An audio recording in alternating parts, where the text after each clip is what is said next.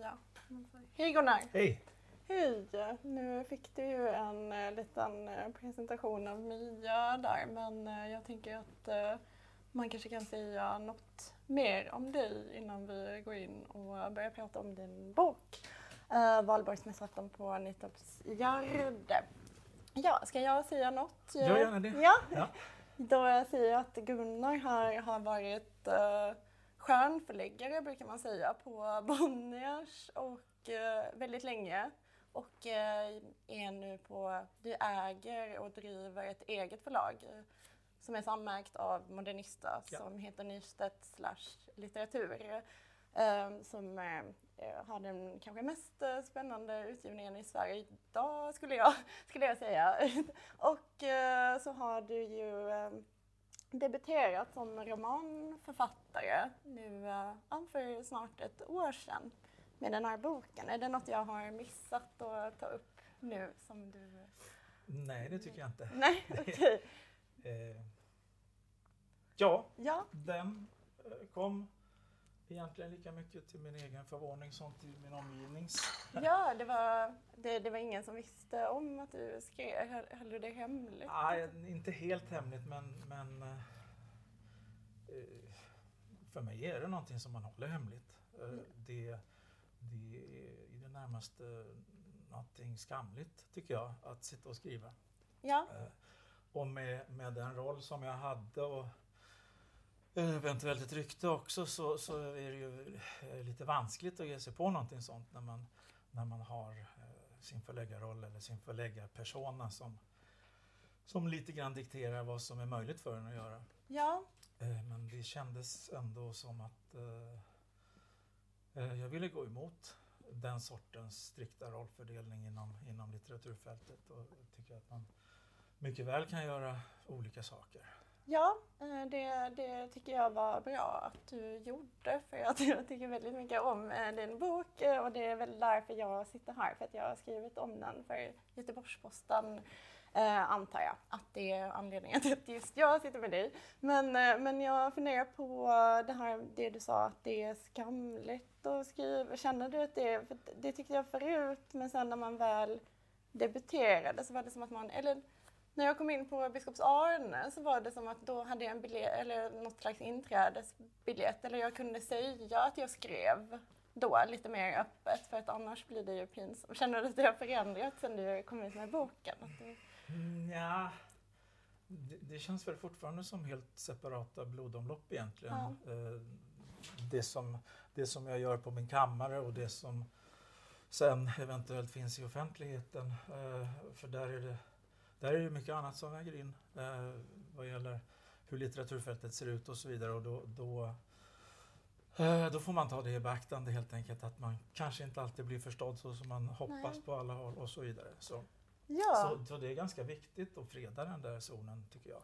Ja, det förstår jag. Jag tänker eh, att jag, jag har ju haft en idé om hur det här samtalet skulle se ut och då tänkte jag mig att du kanske kunde läsa någonting ur boken så att uh, de som inte har läst den och tittar på detta kan få lite, ja men en känsla för texten innan vi pratar närmare om den. Jag har förklarat för Gordon att, att det här är något av det värsta jag vet. Ja. eh, men jag ska göra ett försök. Vi får se. Jag tror det kommer eh, Jag har sagt att risken finns att jag eh, tappar andan och svimmar. Eh, men, men då tar vi det därifrån. Som jag uppfattar som ett hot. Men kör! Vi, vi kör. Det här är eh, det nionde kapitlet eh, eh, och det handlar om en av de mer, mer återkommande personerna i boken som som eh, tecknar ganska många olika livsöden i, i större och mindre detalj. Eh, jag börjar.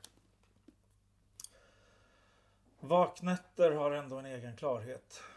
Det är många som får tysta avskedsbrev i gryningen.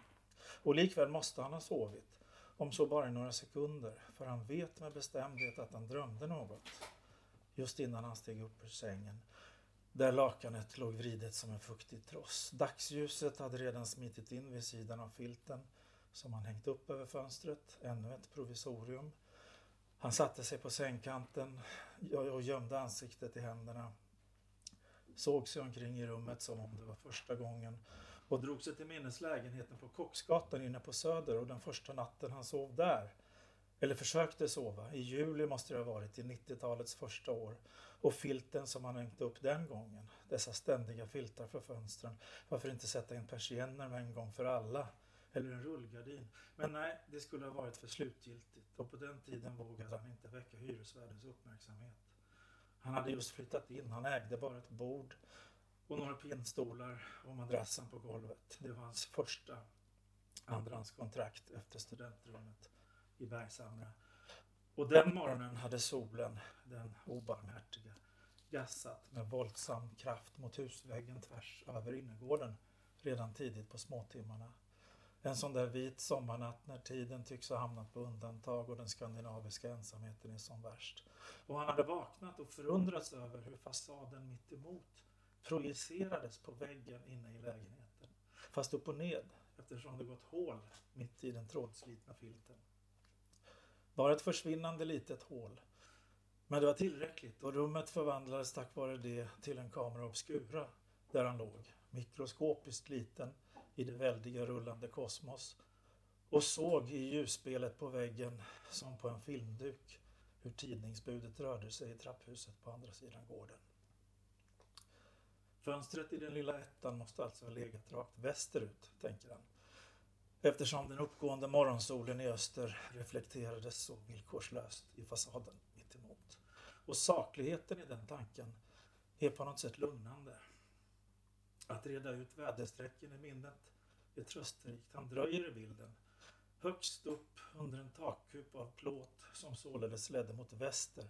Och det var också på grund av denna västliga orientering som kvällarna och nätterna den sommaren snart skulle visa sig bli olidligt varma. Och han låg och vred sig timme efter timme i luften som var upphettad och tjock efter kvällens solsken. Och plåttaket och den kvalmiga råvinden ovanför fortsatte att radiera värme ned genom trossbotten långt efter det att solen försvunnit bakom takåsarna. Asfalten, sådana nätter, tropiska nätter den kunde torka upp en utspilld öl på några minuter. Likt ett aggregat som alstrar värme. På samma sätt som man senare i livet skulle bli varse att en död kropp faktiskt strålar ut kyla. Men nu är det förmiddagen den sista april och vårsolen har ännu inte förmågan att ingjuta sådan värme i tingen. Och det gör dem genomskinliga och liksom svävande. Att han har drömt är ändå goda nyheter. Han har inget minne av att ha sovit. Hur skulle han kunna ha det? Han kan varken erinra sig insomningsögonblicket eller uppvaknandet. Men drömmen är ett otvetydigt bevis för att han har gjort det. För som vanligt har han haft suverän kontroll över hur minuterna skridit genom natten. Ingen radio, ingen dator, ingen läsning. Bara en ursinnig koncentration på vakenhetens små lysande bitar. Den ena lagd in till den andra i en vansinnigt växande arkitektur. Det kan räcka. Ja, tack så jättemycket. Vad fint. Ja. Här är det applåder i studion. Vi är, ja. Det är lika varmt här som i, i det där rummet på Kocksgatan, känns det som. Ja, äh, absolut. Eh, men jag tänker att vi, eh, ja, men vi ska nog... In, ingen har svimmat ännu Nej. och jag tror att vi tar oss igenom detta ändå. Jag eh, tyckte att det var väldigt fint eh, läst men det kanske inte spelar så stor roll men eh, du överlevde så vi kan fortsätta tala. Och jag tycker att det, just det utdraget du valde väldigt, det är ju väldigt representativt ändå för ehm, formen. Det, det är liksom, ja, vi, vi kanske ska säga något om boken. Jag kan väl säga någonting hur jag har läst den, jag, eller jag har läst den, hur den är. Jag beskriver den helt enkelt. Det är 101 kapitel eh, och det är det finns liksom eh, eh, ingen enhet i handlingen på det sättet utan det är lite olika människor helt enkelt med kopplingar till Stockholms södra förorter som vi får i vars huvuden man får vistas som läsare helt enkelt. Det är inre monologer skrivna i tredje person. Um, och som sagt är det liksom ja, deras vägar korsas ibland, ibland inte. Det som håller samman texterna är snarare tiden som ju är valborgsmässoafton och platsen Nytorps gärd.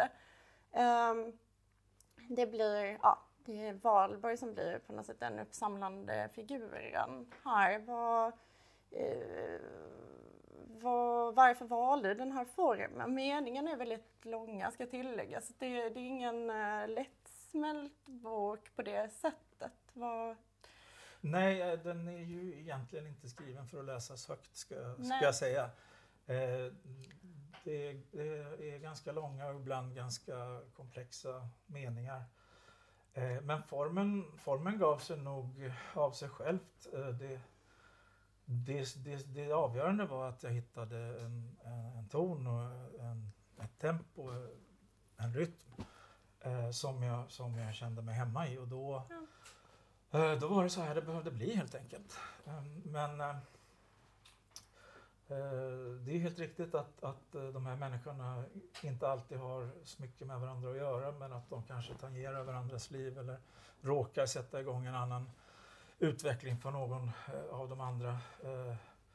Det de har gemensamt är ju platsen ja. och att alla på ett eller annat sätt förhåller sig till det faktum att det ska bli Eh, en traditionell valborgsbrasa på Nytorps Gärde som är ett stort fält i, i Stockholms södra förorter. Eh, som omges av Hammarbyhöjden, Björkhagen, Kärrtorp, Dalen, eh, Blåsut, ungefär så. Ganska nära Globen söder om Stockholm mm. för den som inte är så bekant. Eh, och tiden, eller själva dagen. Ja. Ehm, och, och, dagen valde jag nog Eh, ganska omedvetet också. Eh, eh, jag tror att, att eh, titeln har funnits hos mig väldigt länge och jag, det har föresvävat mig att man, man skulle kunna skriva en sån roman. Eh, men men eh, ganska snart insåg jag att jag verkligen gillade just valborgsmässoafton eftersom det är inte en religiös högtid så, så kan man ägna sig åt andra ja. saker. Eh, det är inte heller en högtid som centreras kring familjen utan här är det, här är det mycket större rörelser som äger rum. Eh, alltså väldigt många människor ur olika skikt av samhället eh, samlas och där finns en gemenskap och det intresserar mig vad det är för slags gemenskap. Mm. Det intresserade mig också vem som inte är en del av den gemenskapen, vem som kanske inte vill gå till brasan och vem som kanske inte ens vågar gå till brasan. Ja, det är ju inte alla som hamnar där. Det är inte alla som hamnar där. Men det är så att säga kring, eh, inte så mycket brasan som föreställningen om brasan som, som allting graviterar i, i romanen. Ja, precis.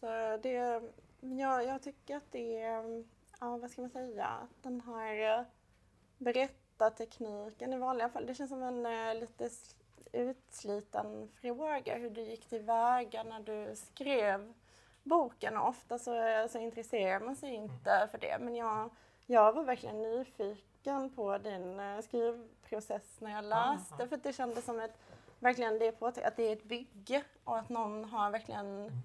jobbat med, med texten. Ja. Och egentligen är det precis tvärtom, att, att, att eh, allting kom ur, ur rytmen och tonfallet. Det var så?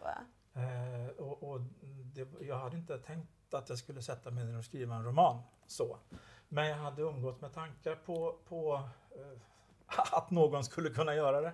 Eh, och jag har bott i Hammarbyhöjden i 20 mm. år och eh, sett eh, olika historier som, som också känns intressanta. Hela den om, om gentrifieringen och så vidare ja. finns ju i hela platsen där som är ett av de första eh, projekten i det svenska välfärdsbygget en, en förort för fattiga människor från slummen på, på Söder. Ett typiskt funkisområde också så att det finns, det finns redan en viss stil eh, över området och det, det intresserar mig också. Ja, jag ehm, skrev i min recension att det var en historiskt och politiskt medveten Stockholmsskildring som du har skrivit. Hur eh, ställer du dig till en sån kategorisering? Ja, ehm.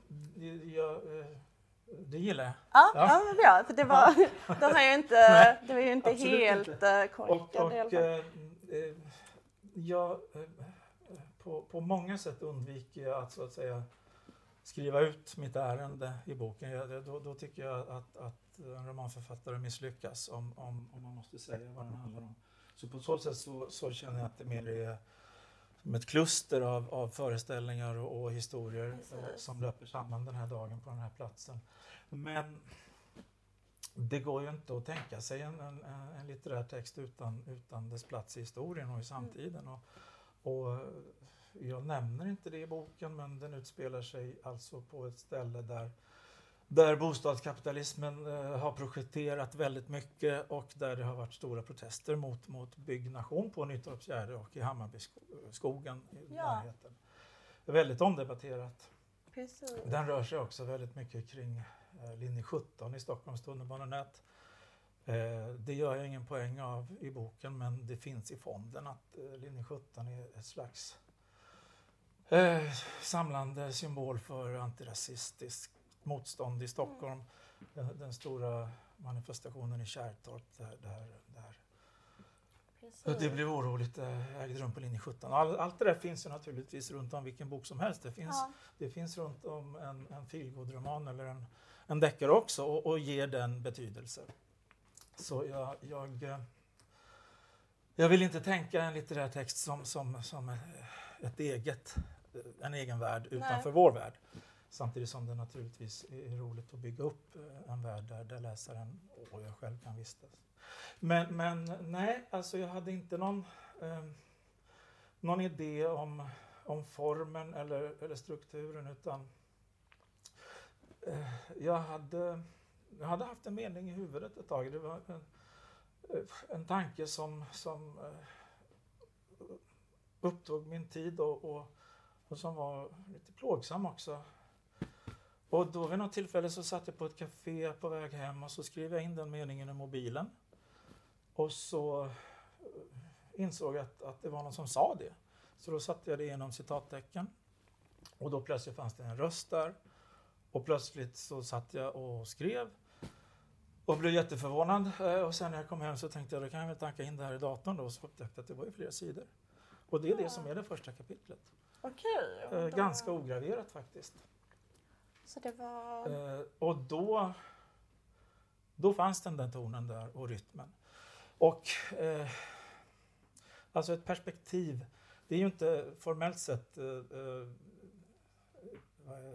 inre monolog, så den, den är ju i tredje person så att det är inte personen i fråga själv som formulerar texten. Men, men just där någonstans, i någon slags blandning av inre monolog och Erlipte Rede och sådana gammaldags eh, trick. Eh, så förstod jag att, jag att jag ville ha många fler människor eh, som såg på, på ungefär samma saker fast med olika erfarenheter och från olika positioner. Ja, det är väldigt... Eh, ja, vi har ju väldigt många personer att välja på. Jag vet inte riktigt, vi... Jag har ju varit väldigt nyfiken på ja, men vilka de är, varför du har intresserat dig för dem och deras språk, inte minst deras psyken. Apropå nej men, folkhemmet och så här, så har vi ju några äldre kvinnor som bor i Hammarbyhöjden. En av dem eh, får mot slutet besök av en mäklare som å sin sida får representera, ja men kanske, jag vet inte, någonting, någonting annat äh, än, än, än folkhemmet. Men, en ganska ung mäklare dessutom. Precis, väldigt ung mäklare som ändå det tyckte jag var kul att han, eh, han eh, vill klä sig som Gregory Peck i To kill a Mockingbird men verkar som eh, han är så väldigt mycket i tiden men eftersträvar något slags tidlöshet. Mm. Förstår du vad jag menar? Men vilka är de här personerna? Var, varför valde du dem? Ja, jag har ju som sagt bott i Hammarbyhöjden i 20 år och, och sett människor röra sig där och börjat känna igen människor som rör sig där. Men, men jag var, var väldigt noga med att jag ville inte använda dem. Det, det finns figurer kring torget där som skulle, skulle vara fantastiska romanfigurer. Ja. Men det, det, tyckte jag inte att jag kunde göra. Det finns, det finns tre eh, igenkännbara människor där och det, det är bara restaurangpersonal. Så, eh, ja. Det är ägaren på Malmgrenska krogen bland annat, han får en replik. Eh, och killen i baren på Hammarbys pärla ja. är också en, Fantastiskt en riktig ställe. Ja. Eh, men eh, ja, den som för, för ordet, eller så att säga den som har perspektivet i det första kapitlet, det är ju en av de viktigaste personerna i boken som jag tänker. Kanske den som också får eh, mest text. Det, de kommer tillbaka och interfolieras de här människorna. Mm. Eh, och en del dyker bara upp en gång och, och någon får kanske ett par kapitel och, och några är genomgående större figurer i boken men det finns liksom inte någon huvudperson. Men hon kommer från, från en person som jag, som jag ofta såg när jag just hade flyttat till Hammarbyhöjden. En, en, eh, en liten, väldigt elegant dam eh, som alltid hade hatt och, och, fina handskar och som alltid gick i samma riktning och jag undrade var, vart hon var på väg och ganska snart förstod jag att hon gick till äldreboendet på andra sidan järnvägen, tunnelbanan. Eh, och jag föreställde mig, eh, kanske lite förutsägbart konventionellt, att hon besökte sin man där. Mm. Eh, och jag, jag fantiserade mycket kring henne och eh, vad hon gjorde och, och, hur hon orkade hålla den här stoltheten i, i, i gången och i, i, alltid var så, så fint klädd och, och utstrålade en sån värdighet. Eh, och sen en gång efter att ha sett henne i många år eh, så såg jag henne sitta på ett av mäklarkontoren vid torget. Och då, och då i, i det ögonblicket så såg jag en så väldigt stor historia egentligen. Både om, både om ett enskilt liv men också om en stadsdel, eh, ett samhällsprojekt och slutet på ett samhällsprojekt. Ja.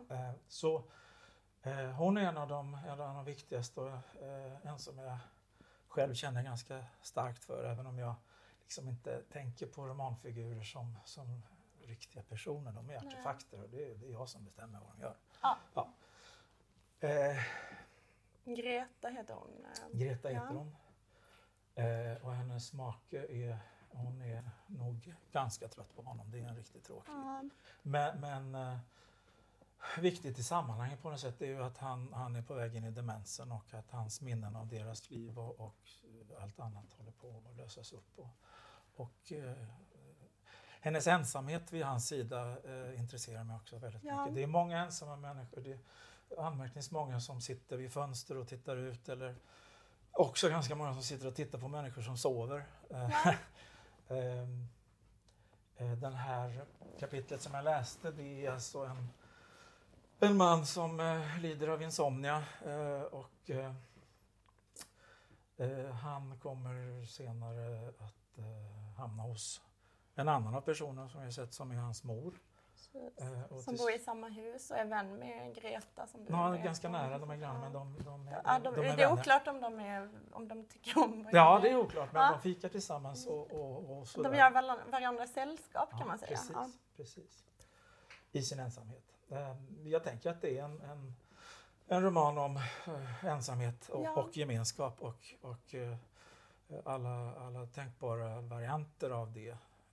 Just också en variant på, på jag gillar inte ordet undersökning i, i romansammanhang, men, men alltså individens frihet ställd mot det gemensamma bästa, eh, om man behöver ställa det ja. mot det eller om det, om det är en förutsättning eller ja, allt sånt där. Jag, jag vill inte göra sådana resonemang i texten utan jag vill bara lägga fram dem, även om eh, det också var viktigt för mig att, att det blev en resonerande text eh, ja. som, som, som reflekterar eh, över vad som händer eller över vad som sker eller över minnen eller, eller, eller så.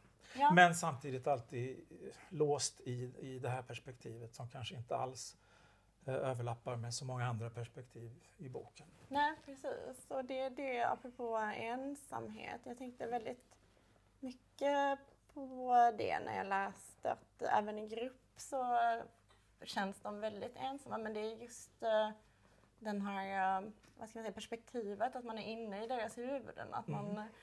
Och ibland är det som att de Ehm, en, en figur som man, som man får vistas i, eller man ska säga, blir sedd med någon annans ögon och så får man på något sätt, jag vet inte, känslan av att alla på något sätt är statister i någon annans liv, ja. att man är en bild för någon annan, att man existerar i många bilder samtidigt. Förstår du vad jag, ja, vad jag, egentligen vad jag fiskar efter är att eh, tror du att vi är, eh, är vi är man ensam? Är man fast i sin föreställningsvärld? Är man liksom Ja, men det verkar ju nästan så. Ja. men men, men om, om det finns något att sträva efter så är det väl att, att uh, ta sig in i andras föreställningsvärldar och släppa in andra i sin egen. Men, men det visar sig vara väldigt svårt i, i den här romanen. Det finns, en, det finns några kärlekshistorier i den och en av dem är slutar inte alls väl. Eh, Fruktansvärt. Ja. ja. Eh, och, och det, den handlar ju väldigt mycket om att, att eh, det är ju egentligen mest mannens perspektiv vi får se. Vi, vi får egentligen bara veta några saker om kvinnan utifrån hans föreställningar om henne. Precis. Vilket ju också är det som, som gör att det slutar ganska katastrofalt. Ja. För att det, ja, hur vill du berätta om dem? För att det är väldigt uh, speciellt. Ja, De det... inleder någon typ av telefonsexförhållande. Ja. Det, det, är den klart skummaste historien i boken. Och jag kan inte riktigt förklara den heller. Nej. Men just därför så, så kändes den viktig. Också för, för helheten så är den viktig eftersom det är en av få av historien som har någon slags framåtrörelse. Så att, så att den gynnar romanen på så sätt. Men, men uh, det är en man och en kvinna som lär känna varandra och han är resande säljare och deras relation äger mycket rum på, på telefon. Det är också en sak som, som spelar in mycket i boken. att Det mesta måste medieras på något sätt. Teknologiskt eller, eller i skrift eller vad det kan vara. Och i det här fallet är det telefonen eh, och det glider över till en mer sexuell eh, relation eh, som på något märkligt sätt ställer sig i vägen för, för deras så att säga genuina relation. Precis, deras... Och den är på något sätt dömd att misslyckas redan från början. Ja. Och det, det är han liksom själv övertygad om, vill jag minnas. På något sätt ja. vet han det också. Ja, ja. Uh, för att han ser det som uh, en i raden av misslyckanden, uh, känns det som. ja, och det är mycket mycket sådana tankar hos flera av de här personerna. Att man är, ja men, att eh, det är på ett visst sätt och alltid kommer att vara det. Att man är... Ja, det är på något sätt efter nederlaget som, som det här äger rum för de flesta människor. Ja, eh, det ögonblicket har passerat. Ja, nederlaget ja. verkar också ha varit omöjligt att, att undvika eh, för de flesta. Och i, i vissa fall så, så är det inte, det, det, har inte tagit sig uttryck i en stor konflikt eller i, i en dramatisk kurva Absolut utan inte. det här misslyckandet är liksom utspritt i hela, hela livet och är på något sätt dess förutsättning som i atomer har samlat sig till slut till, till att få en så tung vikt att, att det är ett faktum.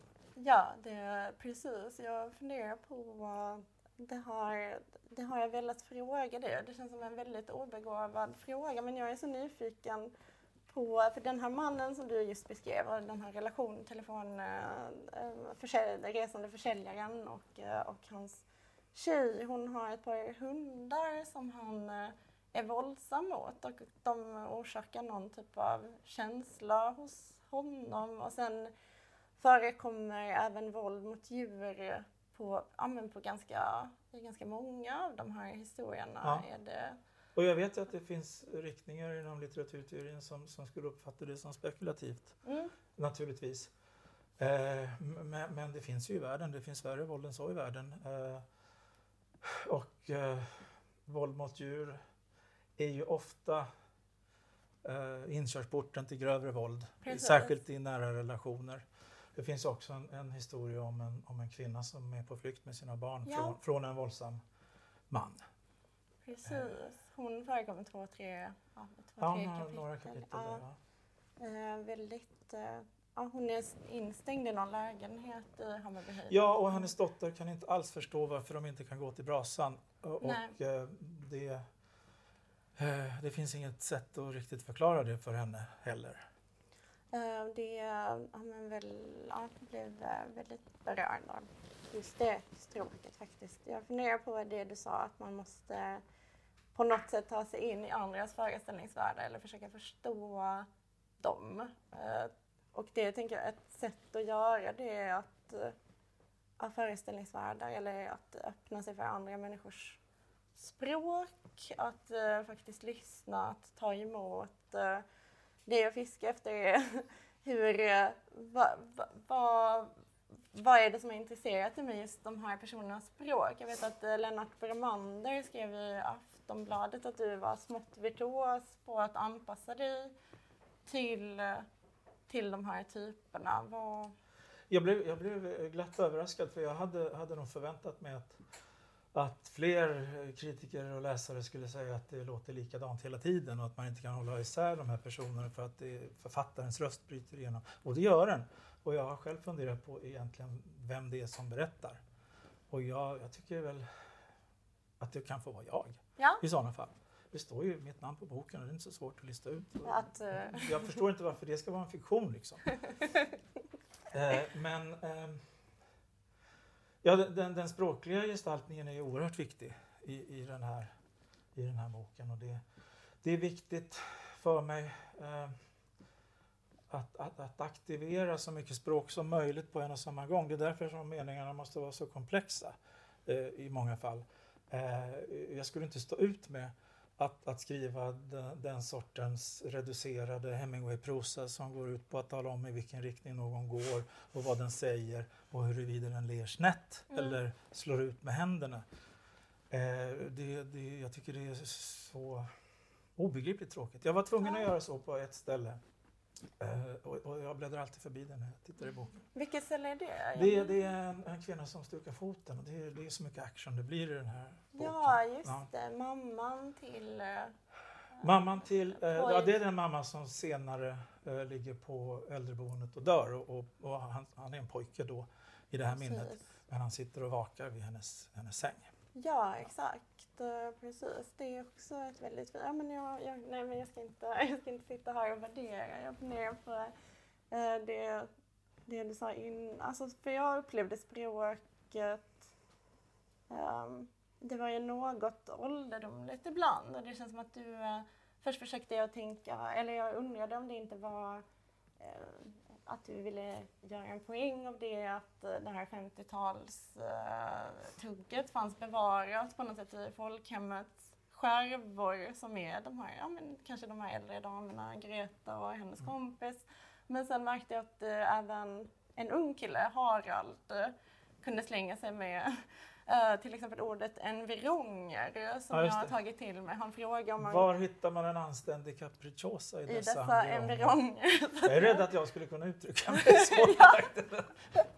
men, men eh, nej, naturligtvis... Så det är helt och hållet du? Liksom, nej, men det är naturligtvis också en, en, en poäng med det. För att, alltså, de här egenartade ordvalen som jag använder och den stilistiska excessen som det är ibland. Eh, jag tänker på det som en slags förfrämlingseffekt. Alltså jag vill att det ska framgå att det är en artefakt. Mm.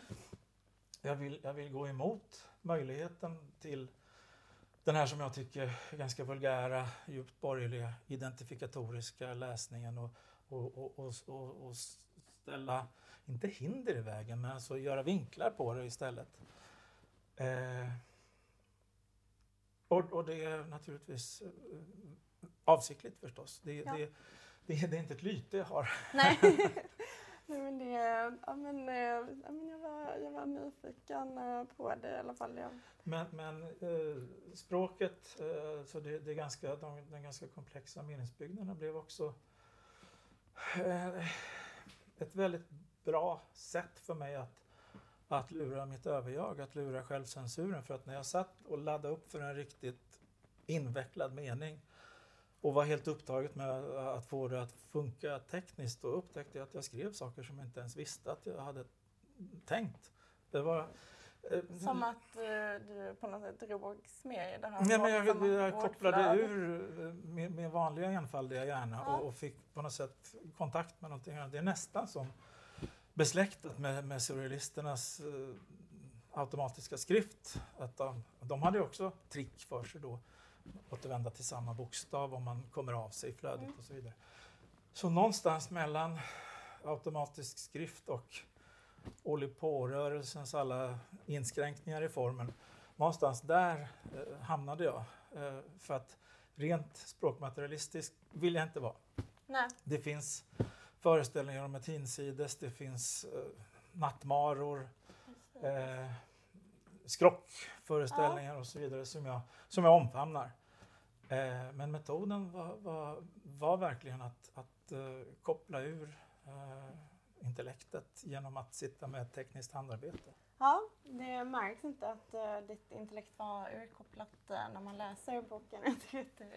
det är väldigt, eh, man får känslan av att det är väldigt um, intelligent person som har skrivit, skrivit den.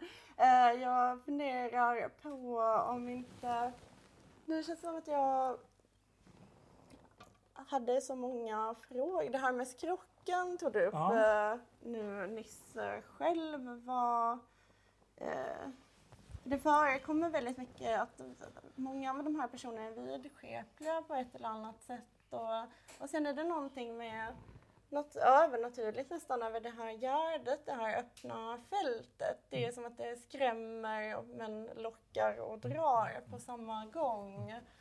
Uh, förstår du vad jag fiskar ja, ja, absolut. Det är inte som det var en fråga detta. Det jo, men det tror jag det var eftersom jag började formulera ett svar med en gång. Så var det nog det. eh, nej men eh, skrock, eh, det intresserar mig. Det, det, det är ett, ett, ett, alltså, ett spännande sätt att berätta. Uh, och, och jag, jag, samlar lite på gammaldags uråldrig skrock. Och, och, det finns framförallt ett kapitel när, när den här Greta i ungdomen träffar sin svärmor i Östergötland, i Skänninge, uh, som verkligen är skrockfull. Precis, det handlar om Omberg. Det är Omberg och, och, och de trakterna av, av Östergötland. och, och, det är inte bara en rolig dekoration i texten utan det var viktigt att gå tillbaka eh, trots allt är det bara några generationer sedan det här var ett agrarsamhälle med, med eh, väldigt eh, religiöst hämmade människor, alltså hämmade av religion. Mm. Eh, med, med, märkliga föreställningsvärldar. Och jag ville väl skapa någon slags spegeleffekt då till vår egen tid som jag tror att man i framtiden kommer eh, le lite överseende åt över de föreställningar som, som dikterade världen i, i västerlandet på den här tiden. Ja, som... Eh, ja men... Jag vet inte, i en framtid kanske någon sitter och säger, hörni ungdomar, på den där tiden så, så trodde man att människan hade ett enhetligt jag. Ja. ja eller på, eh, på, den, på den där tiden så, så trodde man fortfarande att människan hade ett värde. Ja, ja. Det, ja. det. Eller, eller sådär. Eh, och det är också liksom en föreställningsvärld som vi tar helt för givet på samma sätt som medeltidens människor tog, tog uh, djävulens existens helt för givet och levde utifrån det.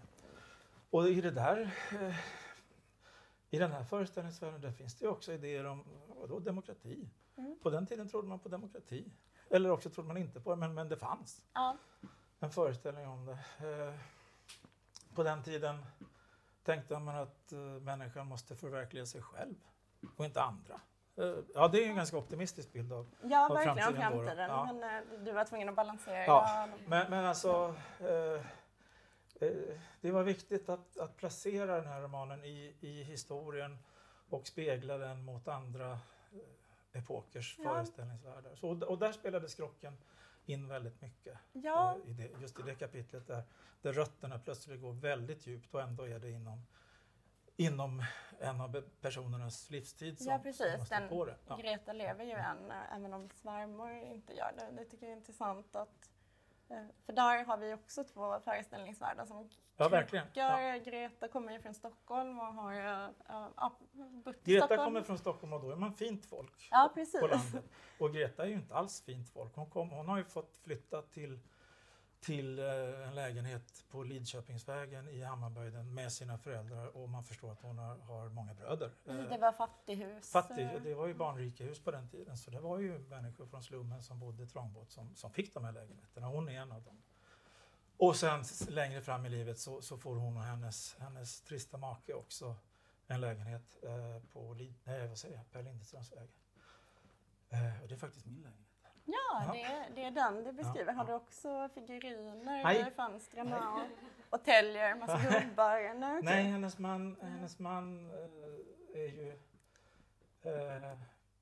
i, inte en, en tankarnas och känslornas man. Det är en, en typisk... han är inte en lidelsens... Nej, verkligen eh, inte. Men han, men han vill göra saker med sina händer och han, eh, han täljer gubbar. Han, Det är han, vad han gör. Precis. Det, det lät som fina gubbar så som du beskrev dem. Eller Ja, som det att, är väl lite som han, vad heter han, eh, Klabbarpan höll jag på att säga, men det är Åsa-Nisse. Ja, Ja. Det, det finns. Men det är i alla fall... en gång till. Ja, Döderhultan. Ja, det, det, ja, det vet jag inte vem, vem det är. Ja, men det är sådana här ganska grovt skurna fast uttrycksfulla figurer. Ja, okej. som man gärna målar och, och som gärna, gärna är ganska bondska och som, som kanske tangerar eh, också äldre tiders eh, skröneberättande. Okej. Ja, men hela den där världen finns i, i det här med täljgubbar för mig. Ja, men väldigt eh, eller, ja, kul och eller spännande att tänka sig att någon har kanaliserat eh, allting i en sån. Eh, el- eller att det är någons Mm. eh, livsverk och att det, det, ja, eh, det är kul. Det var något eh, just Eh, det, var, det här, det frågade jag innan men, men vi kom in på någonting annat. Men just det här eh, Gärdet, det här öppna fältet som är eh, vi kan komma in på det. Det var en annan grej jag märkte. Att du springer in lite så, men, eh, rader från visor och psalmer då och då. Och att de, jag upplevde att de nästan uppträder spaklikt på något sätt. Det är Mhm, mitt, mm. alltså att det är insprängt som Ja, små, ja. men det är ja, men intressant. lite som små in- skärvor från en annan. Jo, men det är ju det är väldigt associativt. Alltså, för, mig, för mig funkar det så att, att sångtexter eller versrader av olika slag kan, kan asso, associativt dyka upp. Så det, det, det kändes naturligt att, att också på det sättet inlämna en, en kultursfär. Jag, jag, tycker själv att det är en extremt svensk bok. Ja, Ja, håller eh, med. ja. Eh, och, och det, det, det vill jag att det ska vara. Verkligen. Och så finns det ju utifrån blickar på den här svenska världen också. Ja, det tycker jag är jätteintressant. Ja, med den här stä, städerskan eh, som... eh, Det, en, eh, det, det finns en städerska som far, hon bor inte ens eh, på Gröna linjen men hon jobbar där med Ja, att ja. städa. Hon Ja. bor i Fisksätra som är ett, eh, eh, ja, men ett ekonomiskt utsatt område också i södra Stockholm men dit man inte kan ta sig med tunnelbanan utan man tar bussen. Och hon är ju för hon, hon förekommer i tre eller fyra ja. avsnitt eh, tror jag och eh, he- hela hennes grej är att hon eh, upptäcker ett paket hemma Ja. hos en av de här personerna som hon städar hos. Och eh, det grämer henne, eller hon har väldigt svårt att Hon förhålla kan inte sig. tolka detta. Nej. För, för hon, hon, hennes första tanke är att det kanske är till henne. För att det här är första gången hon är hos den här personen och städar. Så, så kanske, kanske vill han välkomna henne med det här paketet. Men hon Precis. vet inte.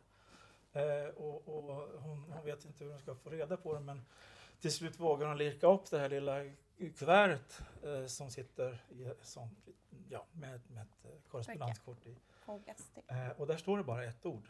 Eh, tack. Ja, just Ja. det. Och hur ska hon tolka det då? Är det han som tackar henne för att hon kommer till honom och städar? Eller är det här avsett för någon helt annan?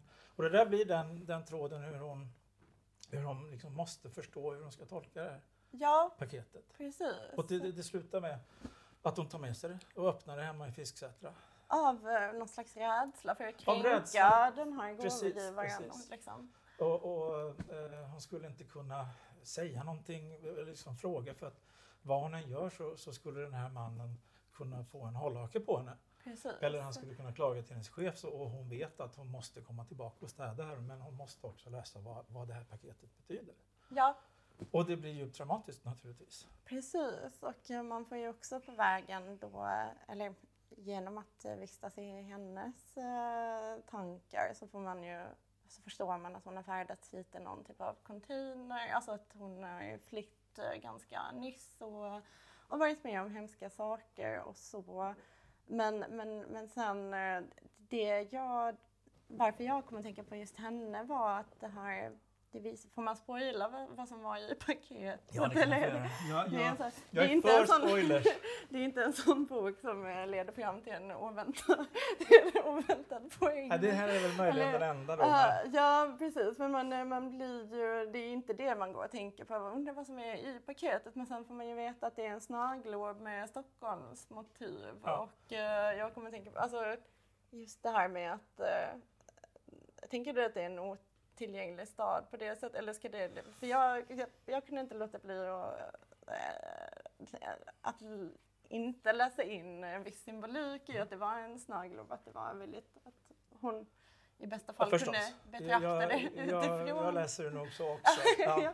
Eh, Men, men den här snögloben, det är också, alltså, eh, som sagt, en av historierna har lite framåtrörelse, men, men, men så som den hänger ihop är ju mera genom speglingar och, och teman som återkommer i olika former. Eh, Och den här snögloben finns ju med i eh, så att säga en, en svit av eh, inkapslade saker Ja, eh, också. Eh. Vilket, vilket för mig får betydelse för resten av romanen också. Men att det, att det är ett litet Stockholm i miniatyr som hon eh, sitter och tittar på och fortfarande inte vet om det var till henne. Ja, där ville jag sluta den historien också. Sen, sen säger jag inget mer om det. Nej. liksom. Jag tyckte att det var ja, men det är väldigt, väldigt bra. Ehm, jag, ja, det är svårt att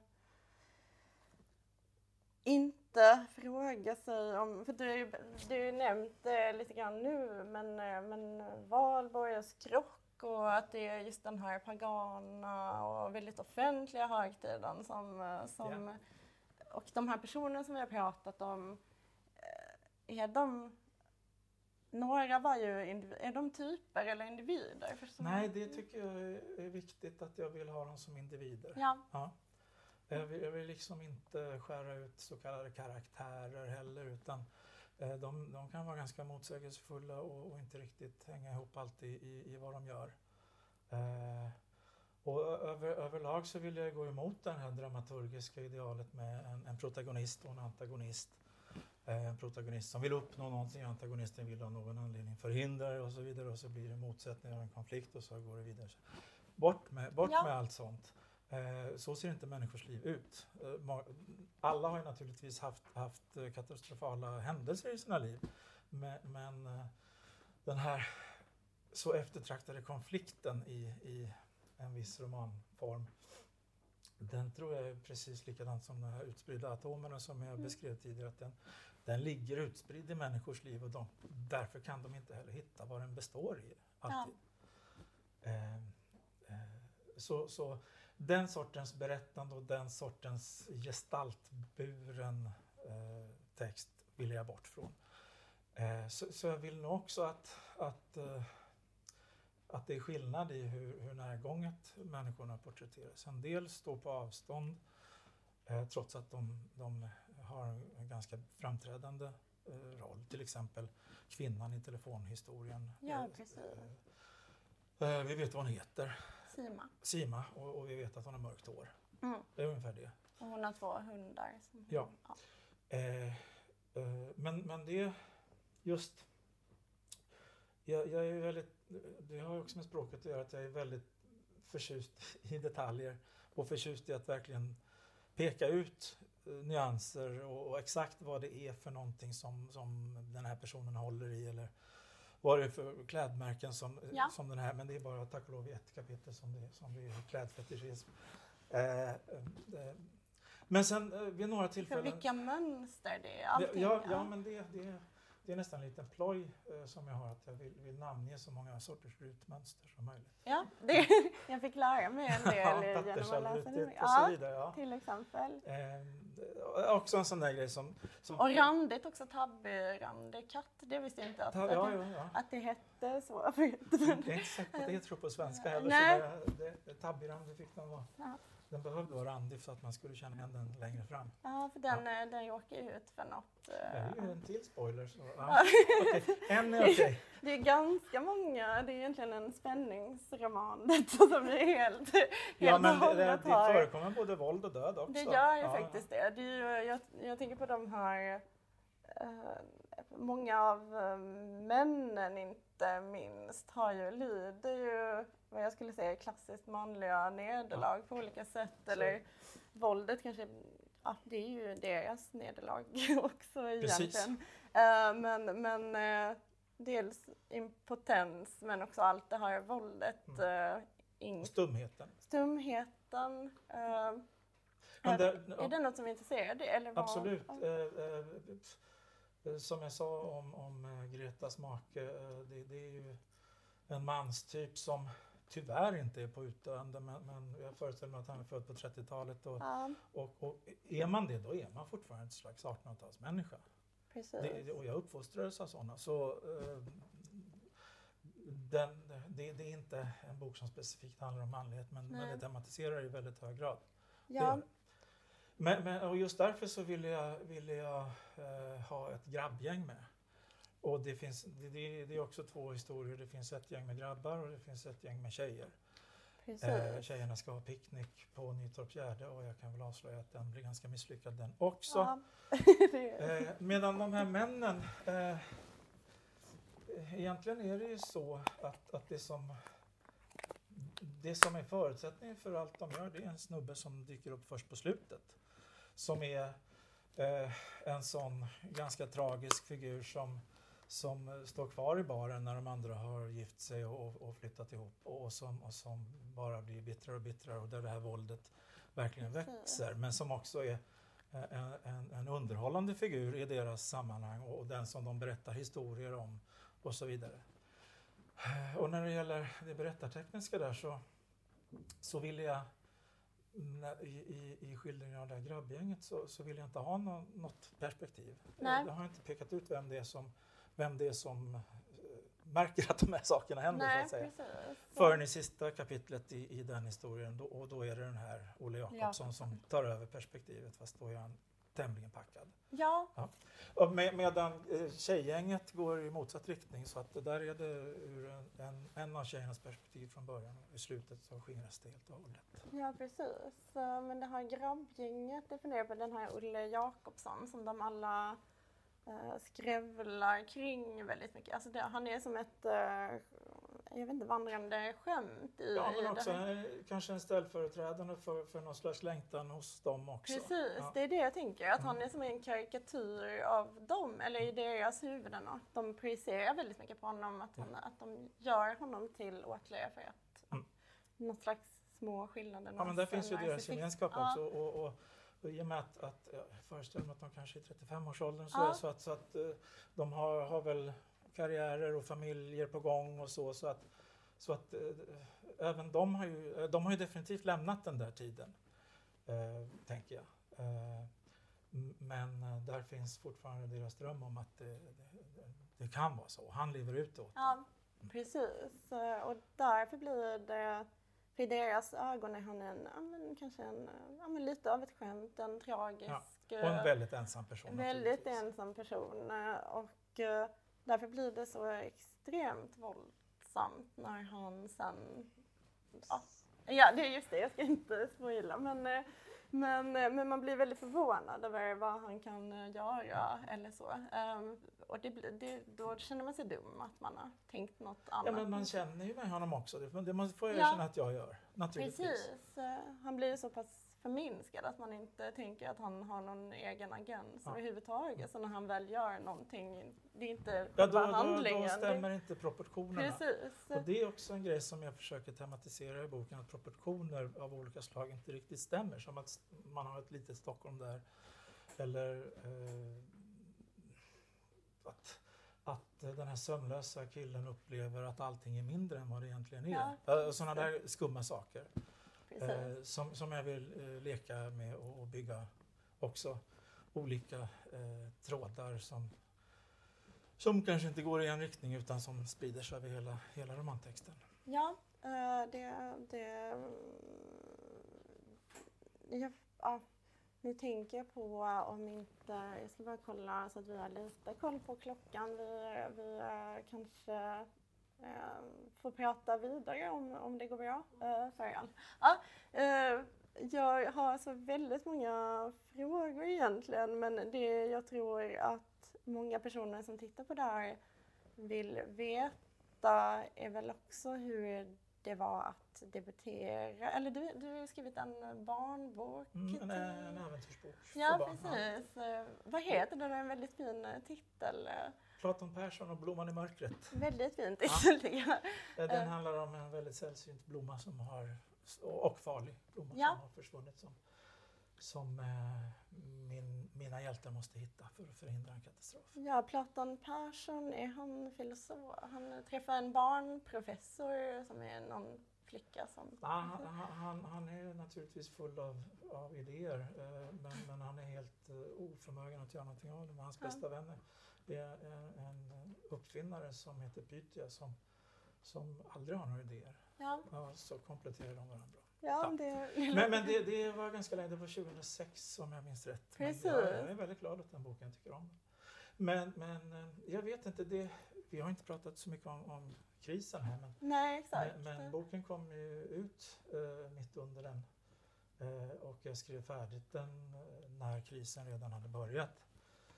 Eh, och, och det, det Alltså jag hade inga stora förväntningar heller på, att, att, eh, på sådana här samtal. Eh, Jag vet, jag har gett ut många böcker som, som inte blir föremål för intressanta samtal trots att de förtjänar det. Som förläggare alltså. Ja, Eh, när hösten kom och boken kom ut, då hade ju eh, bokvärlden hämtat sig och, och man hade insett att det var en av, av de branscher som hade klarat sig bäst.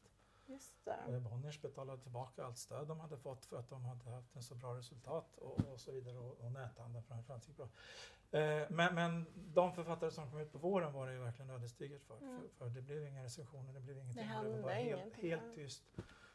Eh, och bokhandeln eh, var panikslagen förstås. Eh, så, så, så. så att när den här kom ut på hösten då, då, då kom ju recensioner och sådär trots allt. Och, eh, eh, just krisen påverkade inte, inte min känsla inför utgivningen särskilt mycket får jag säga. Nej. Nej.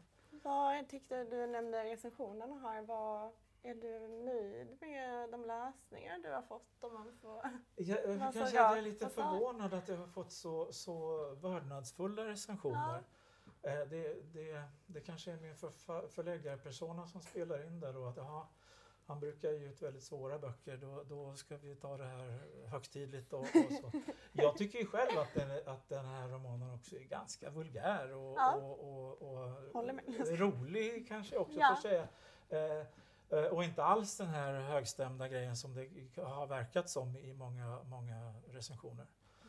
Eh, sen sen eh, kan jag väl inte säga att, att det har varit så jätteintressanta läsningar mer än, Nej. mer än din som jag uppskattade väldigt mycket. Eh, utan det, det, det var uppskattande eh, men ganska redovisande. ja Och det är väl ofta så som mycket kritik ser ut. precis. Det är ju det. Antingen uppskattande eller inte, men re, ganska redovisande. Sällan, eh, sä- sällan man eh, egentligen får ett teckenutrymme att göra, att det går, vet- går så djupt Jag vet in. ju, så, så jag vet ju vad förutsättningarna är. Ja. Så, så, så det, det var ingenting som väckte besvikelse Nej. eller förundran eller någonting. Men, egentligen. eh, men, men kanske inget som heller väckte någonting annat. eh, Nej, men eh, du, den tog sig emot väldigt väl får man säga. Ja, det Eller det här redovisande uppskattande recensionen som man kanske, ja, man, man, man kanske som författare är mer nöjd med en kritisk läsning så länge det är en, en väldigt uh, noggrann Jo, läsning är kan man säga. Men, eh, men den blev väl mottagen och du belönades också med, med Albert von, stipendier från Albert ja, Bonniers stipendiefond för, eh, vad är det man, för betydande, Ja, för verk av skönlitterär Ja, betydelse. så är det väl formulerat. Ja, Ja. Ja, ja, det var väldigt glädjande. Och pengar behöver jag alltid. Ja, precis. Vad, vad ska du Ja, bränna de, dem? Ja, de är slut, det kan jag, jag lova dig. Det fanns stora hål. Som de Flöt de in i Nystedt lite? Nej, det, det, Nej. det, min privatekonomi får inte vara i kontakt med förlagets Nej. ekonomi. Ja, men lova det-.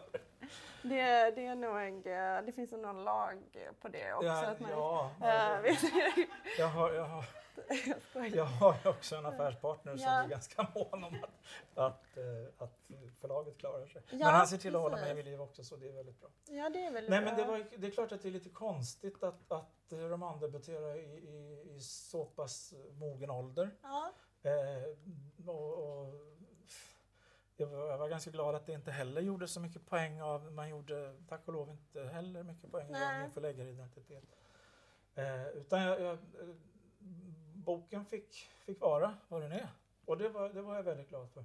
Men jag var, visste ju egentligen att, att jag eh, när, när jag hade börjat och, och det började växa fram en vision om vad det kunde bli.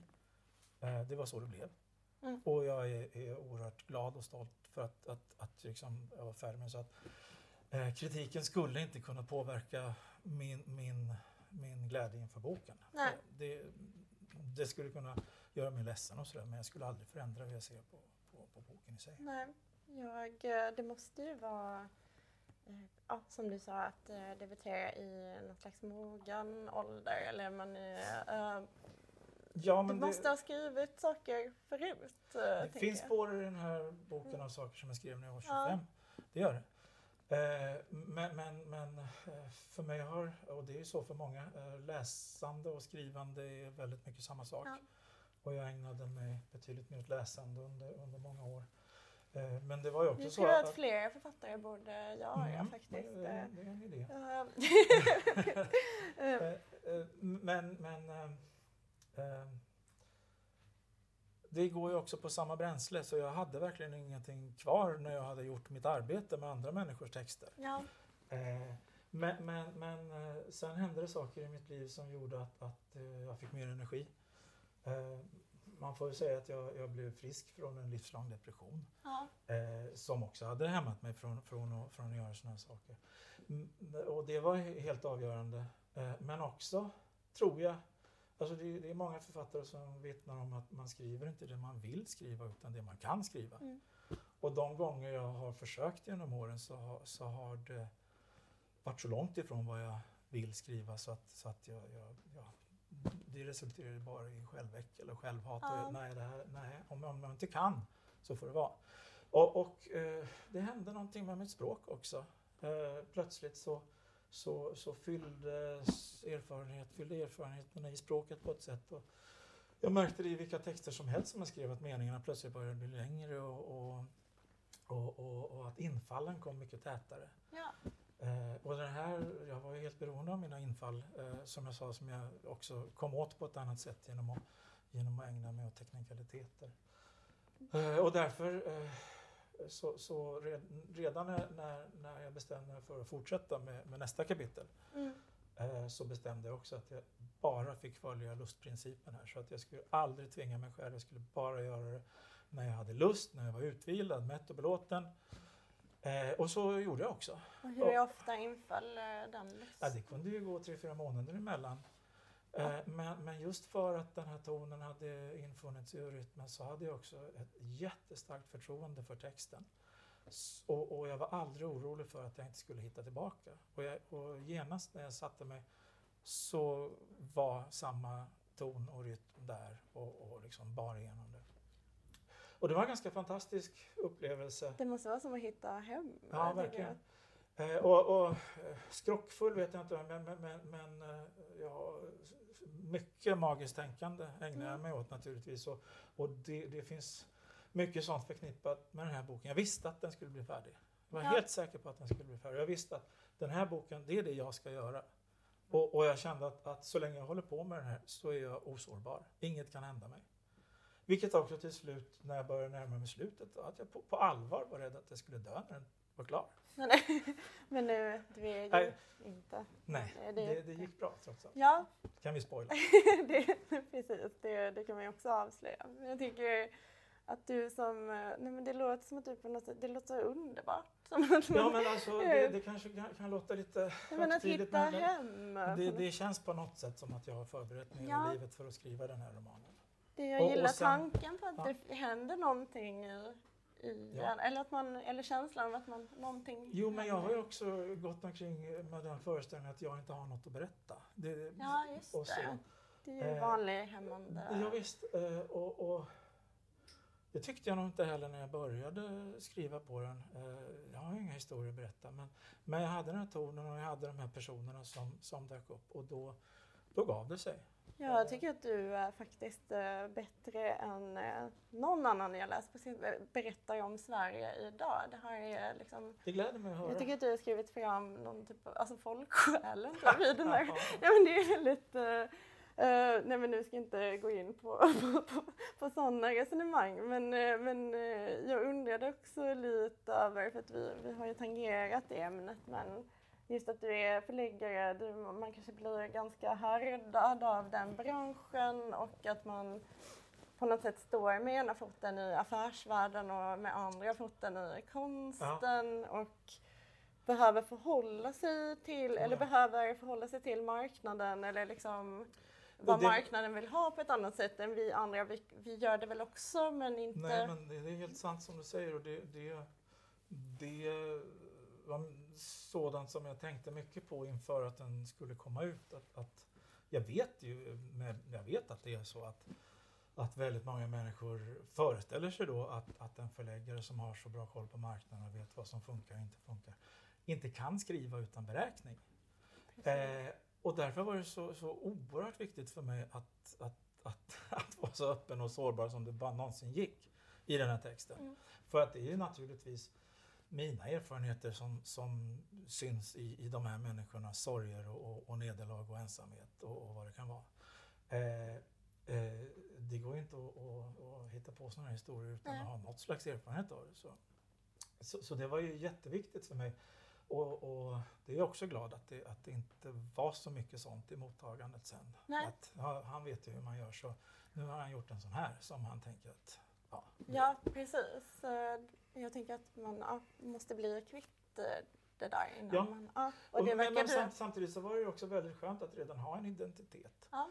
Eh, och redan ha, ha fått saker gjorda. Mm. Så, så, så eh, min identitet skulle aldrig stå och falla med att jag, att jag nu i över 50 års ålder skriver en roman. Ja. Och, och dessutom är jag, är jag tack och lov helt ointresserad av, av författarrollen och författarinsignierna. Eh, och att, att göra, alltså livsstilen som, som jag ser att väldigt många traktar efter Ja. mer än att de faktiskt vill formulera sig. ja, precis. Eh, Det- Eh, Och det är väl delvis också därför som dessa storytellingkurser står så högt i, i status det. och, och i en sån industri som det är. För att många vill bli författare men först måste de eh, ta reda på hur man gör. Ja, det har alltid liksom skrämt mig med den här, ja, med att skriva. Att man ser Mm. väldigt många människor, alltså när jag gick på Biskopsarne Ja. som 20-åring, som vill bli författare Mm. i första rummet och som inte är intresserade av att skriva eller läsa. Men nu behöver vi inte gå in på det allt för mycket. Men jag, jag tänkte på det du sa att eh, du var rädd eller gick och tänkte att du inte hade något att berätta. Att det kanske också är en arbetsskada eller att man tänker att man har inte den här starka personliga berättelsen. Och, Nej, och det, det är ju också en, en jätteviktig sak med hur, hur boken tar gestalt också. Eftersom jag, det, det, det är ett slags motståndshandling mot den sortens storytelling, litteratur som, som eh, pushas ut av förlagen och premieras av anmärkningsvärt många, många kritiker Ja. också. Eh, eh, så, så, så som jag sa när jag, när jag skulle läsa, den är inte skriven för att läsas högt. nej, Eh, det är den verkligen inte. ändå har den väldigt ut- utpräglad rytm. Jag. Ja, det gick ju att läsa Ja. den trots allt. Det var första gången jag ens har försökt. Jag, jag ville inte ens träna för jag var helt säker på att det skulle fyllas av ett sånt självhat. Men det är ju det. hur bra som helst, eller vad säger ni andra? Ju- Nej men eh, precis, jag, det, det, det känns hela boken, eller jag läst den som nästan en motståndshandling Mm. också, mot, alltså enkla berättelser som man ska kunna. Ja, och mot, alltså, det, det är ju den liberala drömmen om, om det enskilda ödet som, det, som gäller i samtiden så väldigt mycket. Och, och det där är ganska intressant för att i mottagandet så har jag, och även i, bland, bland bekanta som har läst, så har jag kunnat iaktta en, en skiljelinje. Att det, är, det är liberaler och högermän som, som inte kan se hur den här grejen ska hänga ihop. Ja, det var mycket människor där. Ja. Ja. Och så. Medan människor med en annan eh, politisk eh, utgångspunkt, inte bara politisk men, men, men eh, också mycket kvinnor faktiskt, ser direkt, ja men jaha, det här är ju en gemensam rörelse. ja. Eh, Och, och de här har ju jättemycket gemensamt och, och, och alltså fattar precis hur, hur den här historien om ensamhet och gemenskap, eh, ja hur är det eh, Ja. som, som ligger där. Det tycker jag är väldigt fint för att vi nämnde den här eh, ja, då mannen som vakar vid sin mamma eh, som går bort. Hon är på samma ålderdomshem som den här tvära mannen till Greta som håller på med de här figurinerna. Och eh, efter att man har konstaterat eh, dödsfallet och han har talat vid eh, med läkare och, och personal där så går han ut och eh, då är det en massa folk på väg eh, till Nytorpsgärde och det bara förefaller naturligt för honom att, att bara följa med Ja, han vet inte ens att det finns där. Han vet Nej. inte att det kommer hända någonting där. Nej. Men han dras med i den här rörelsen och hamnar framme vid brasan som, som tänds och så, och så är det slut. Och allting slutar i bilden av uh, brasan på något sätt var... eh, vad Då hör hur också till saken att det har, har eh, varit eh, tveksamheter om huruvida brasan ska tändas. Ja, Eftersom det har varit en rekordtorr vår och man pratar om eldningsförbud. just det, precis. Det är hela tiden något brus om det i, i hela romanen. Men uh, brasan blir ju av. Ska man förstå det på något speciellt sätt? Att det, Ja, alltså om vi kommer tillbaka till, till kris och, och, och sådana saker så, så eh, den är som jag sa sprungen ur en, en, en livskris, Ja. men en ganska utdragen sådan. Eh, men också, eh, oavsett om det kom en pandemi eller ej, så var jag verkligen upptagen med, med tankar på eh, vad det är för mening med att, att göra någonting alls, alltså konst eller, eller litteratur. Om, om, framförallt litteratur, om man lever i en tid där det inte är självklart att det kommer finnas ett framtida minne. Eh, eh, och, och jag har liksom försökt få in en slags undergångsstämning i den här romanen och syftat tillbaka på, på andra tider där man, där man också har, har umgås med sådana tankar. Eh, och, och det, ja, alltså, min, slu, min slutsats var ju att ja, det finns en mening med det. Mm. Även om, även om eh, ingen, ingen, det inte kommer finnas ett bibliotek där, där någon läskunnig kan gå om hundra år. Eller ännu snarare. Eller om överhuvudtaget mänskligheten finns kvar inom två generationer. Det, är det, är det vet vi faktiskt inte. i det läget. Men mänskligheten har levt inför katastrofhot många gånger. Men, Mm. och många av dem har ju varit inbillade naturligtvis. Eh, men nu är det ju på allvar så att, att eh, mänsklighetens värld kan ta slut Ja. ganska snart. Eh, Så att eh, det är helt enkelt, det finns en mening med att skapa. ja, ja, för mig gjorde det Ja, ja. Eh, Har vi tid kvar till Ja. ett resonemang till? Ja. För det, eh, du är egentligen den enda som i recensionen nämnde det här eh, temat med Faust i Ja. romanen. Det, det har jag tänkt Ja. fråga dig om. Det är ja, som sagt det väldigt gjorde mig väldigt glad. Det, det är inte svårt att hitta. Nej. Eh, nej. Eh, Jag tänker att en vaken läsare måste... ja, måste mottot är från Goethes Faust ja, och, och, och så på tyska i och för sig. Men, precis. Eh, Så att, eh, Eh, och det är ju... det är inte alla som har hittat dit ändå. Så jag Nej, Eh, och, eh, men det är, det är ju också besläktat med, med den här undergångsstämningen och, och känslan av att allt kan ta slut och förmodligen kommer att ta slut. För att det som står i mottot för Weile doch du bist so schön, schön eh, det är ju det i Goethes Faust, eh, det som Faust och Mefistofeles har kommit överens om att Faust ska säga när Mefistofeles lyckas visa någonting för Faust som gör livet värt att leva och som gör att världen har en mening. Eh, eh, och Mefistofeles prövar ju med, med allt möjligt naturligtvis. Eh, rikedomar och njutning och, och, och, och allt sånt. Eh, men det som händer, eh, det som till slut, när Mefistofeles rimligen är ganska utmattad, det som till slut får Faust att säga detta, dröj du är så skön som det heter, eh, lite tve, tveksam svensk översättning. Det är ju när Mefistofeles visar honom människor som arbetar tillsammans. Mm. Då säger han det. Det här kan jag leva för. Men det, men det, det fasansfulla i detta är ju att i det ögonblicket är Faust förlorad för då äger Mefistofeles hans Ja. själ. Precis. Och den, den rörelsen eller det, det, det dilemmat försöker jag Ja. variera på olika sätt eh, i, i boken. Så att det är många människor i boken som kanske känner att, att, eh, att de inte vågar sträcka sig efter det de vill ha för att då kommer de förstöra det eller Mm. det kommer gå om intet. Eh, eh, och, och det är liksom någon slags blandning av Fausts dilemma och Heisenbergs osäkerhetsrelation. Man kan, inte på, man kan inte studera något utan att samtidigt påverka det. Nej, Och i den här romanen är det snarare man kan inte vilja något utan att samtidigt förlora det. precis. Ungefär så.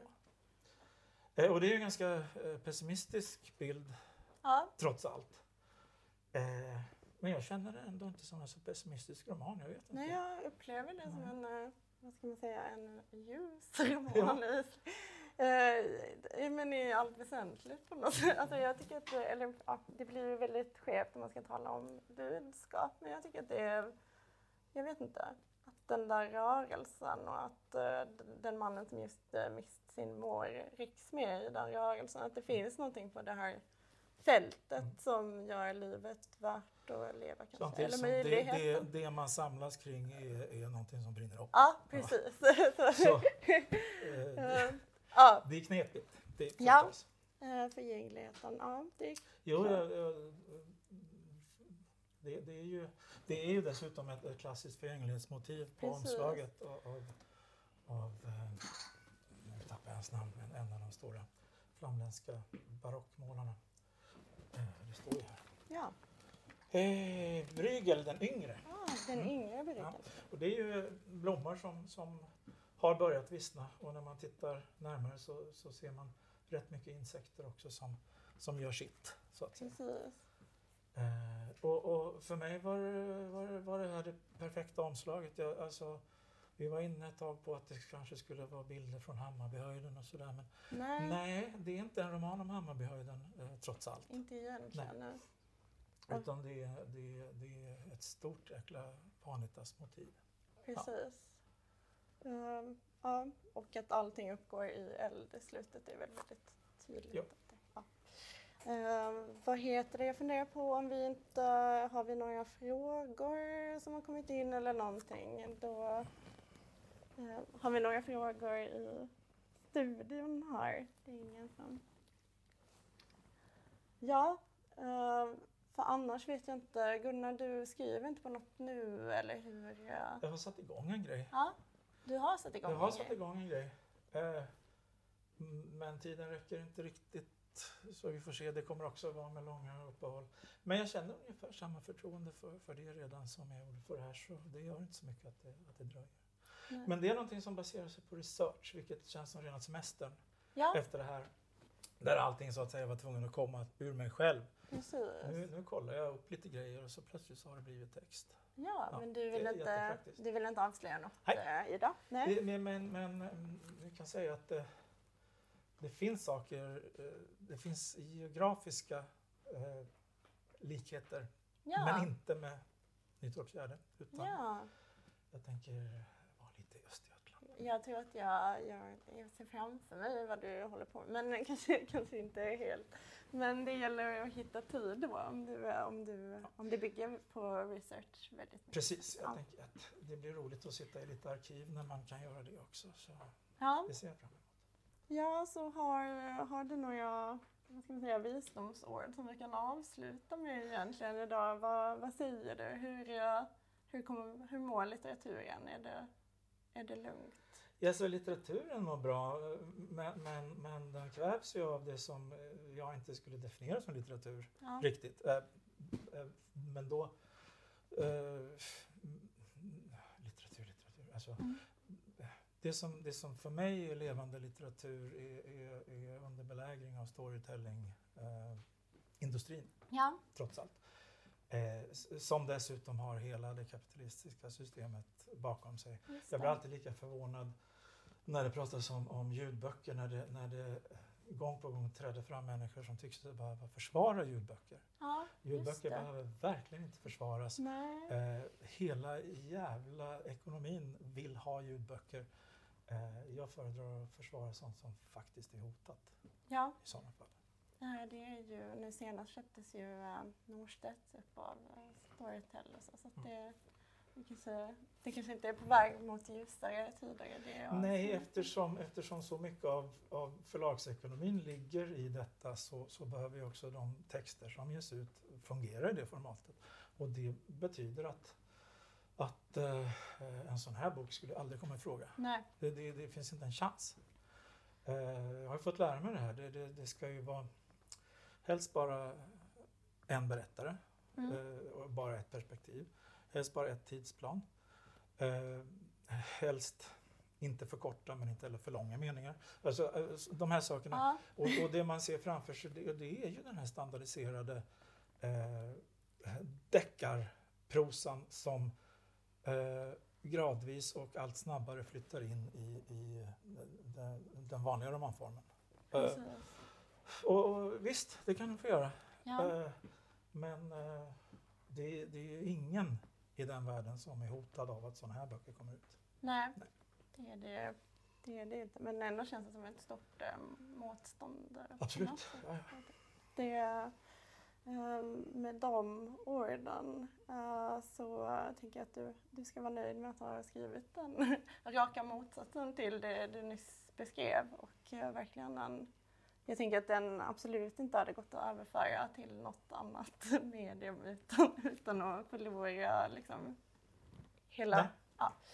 Eh, det gläder mig. Ja, eh, så det är precis om, om det är någon som tittar och vill, vill signa den som ljudbok så kommer de Varsågod. du, du. Den, den har faktiskt blivit talbok nu och jag har fått ja. det i framtiden. Jag har, fått, jag har fått den på CD. Den, eller det? Jag vet inte, 13 timmar tar det att lyssna på den. Ja, jag måste bara hitta en CD-spel. Jag menar inte att den är tråkig utan att det har varit eh, i nyheterna att, de, att det händer att inläsarna somnar. Ja, jag vet, och så, Att det, ja, så, att, så att du inte tar illa upp. Det var alltså, om, om jag var inläsare så skulle, skulle jag ju alltså stanna och svära då och då. Ja. Här. Men bra. Men du har lyssnat på alla nej. 13 timmarna? Jag nej, jag, du... men jag ska. Jag, jag ska rapportera. Ja, det, det, vad bra. Det tycker jag att Men det är alltså ett, ett, hjälpmedel för människor som inte kan Precis. läsa och det kommer inte att finnas eh, någon kommersiell utgåva av, av det. Utan det, det måste man få på remiss tror jag. Ja, ja. okej. Okay. Då, då tänker jag att eh, då, då är man väl utesluten från eh, från, från den helt enkelt.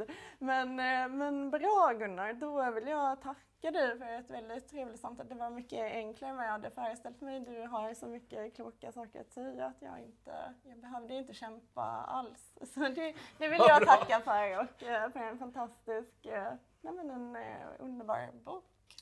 Nej men att få prata med någon som har som har gått så på djupet och, och sett så mycket i sin bok, det är lyx. Jag är ja. jätteglad. Tack jag får tacka dig. Gunnar. Ja, och tack eh, allihopa som om någon har tittat och så, så vill jag tacka er. Jag vet inte om vi bara försvinner nu. Ja, det var vi som skulle avsluta. Så ja.